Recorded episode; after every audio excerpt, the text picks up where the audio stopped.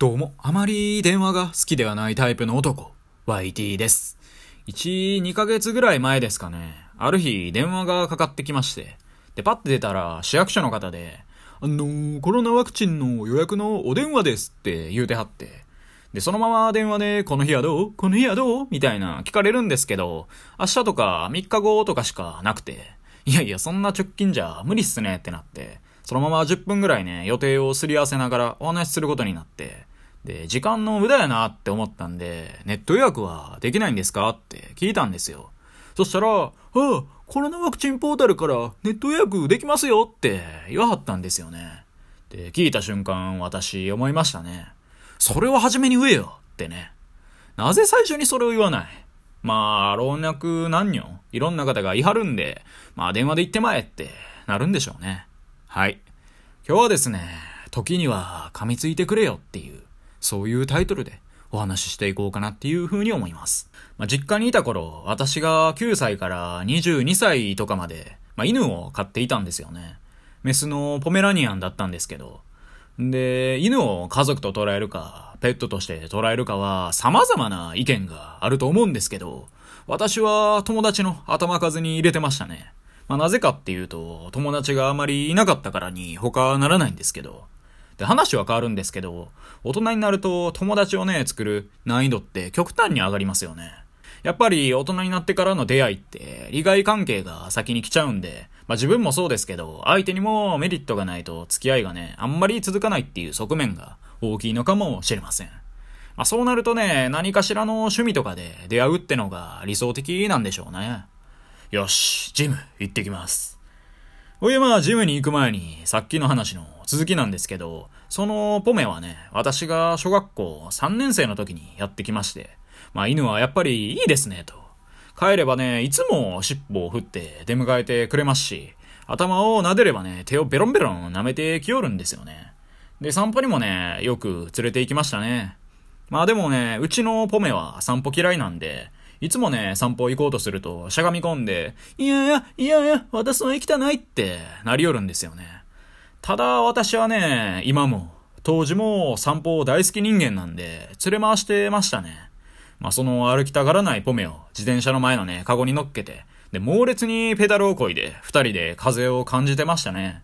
まあ、自転車のカゴに乗せるだけで、まあ、一切歩かしてないんで、散歩って言えるのか微妙なんですけどね。散る歩くって書くんでね、散歩って。散るってよくわかんないですよね。うん。歩きながら散ってるんですかね。でまあ、子供の時に犬を飼う経験が少年少女に果たす役割ってのはとてもね、大きいと思うんですよね。まあ自分以外の生き物の世話をする経験、共に成長していく経験、生と死について考える経験とかね、まあ様々な変化を何気ない日常の中に与えてくれることでしょうと。もしね、あの時犬を飼っていなければね、私は今以上にもろくでもない人間になってただろうなって思うわけですよ。もうね、そんなことを考えると不安で不安ですぐに寝落ちしてしまいますね。で、ポメをね、飼い始めた小学生の頃、私は尋常じゃないほど教師に嫌われてまして。まあ私が生意気だったんでしょうね。なんかね、私の担任になる人はもう勉強できることが全てみたいな方が多くて。特にね、小学校4年生の時の担任の先生とはね、幾重ものバトルをしましたね。小学校って、なんか教室の前の方にね、まあ、担任の先生の作業机みたいなんと、なんかファイルとか収納されている棚が置いてあったんですよね。で、いらんことしたらね、その前の方に移動させられて、で、その棚をね、なんかみんなから見えないように囲ってバリケードみたいにするっていう、そういう仕打ちをね、よく受けたりもしましたよ。まあ私の他にもね、頭悪いグループは計5人ぐらいいたんで、毎日カールガール、もう誰かしらが隔離されるみたいなことになって、で、まあそんな感じで、まあバチバチに勉強できない私を含む、まあ頭悪いグループ5人はね、ろくな大人になれないとか、あんたらクズやみたいなボロクソを言われる日々でして。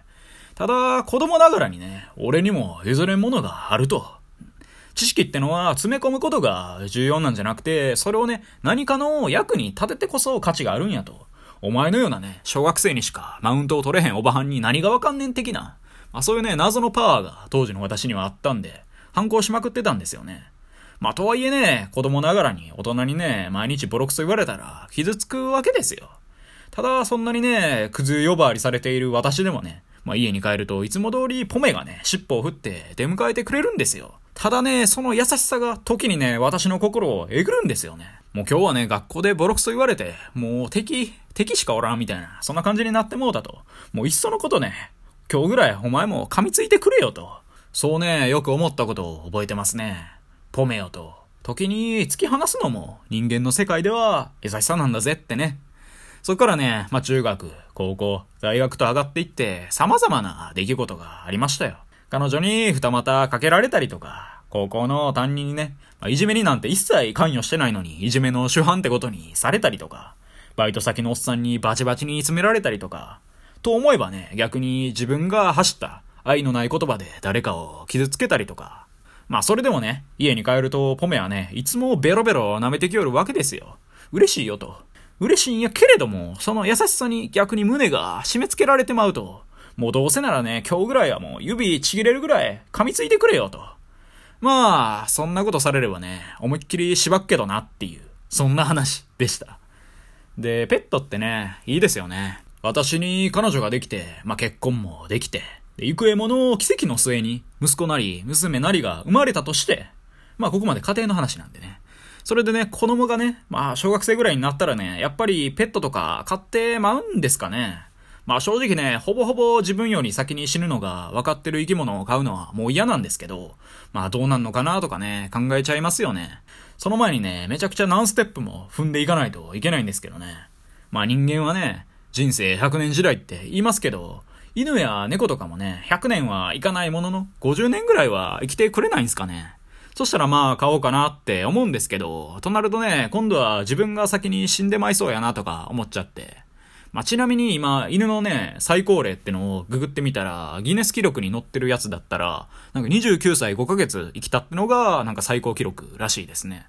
なんかオーストラリアンキャトルドッグっていう犬種で、これ1931年の記録らしいんですけど、未だに破れてないらしくて、29歳5ヶ月って言ったら、私よりも余裕で年上やんってことでビビってますんですけど、まあ、私自身もね、30ぐらいまではね、まあ頑張らなあかんなって思いましたね。まあその先のことはね、その時の自分に任せようやないかってことで。はい。以上、YT でした。今日も聞いてくださり、どうもありがとうございました。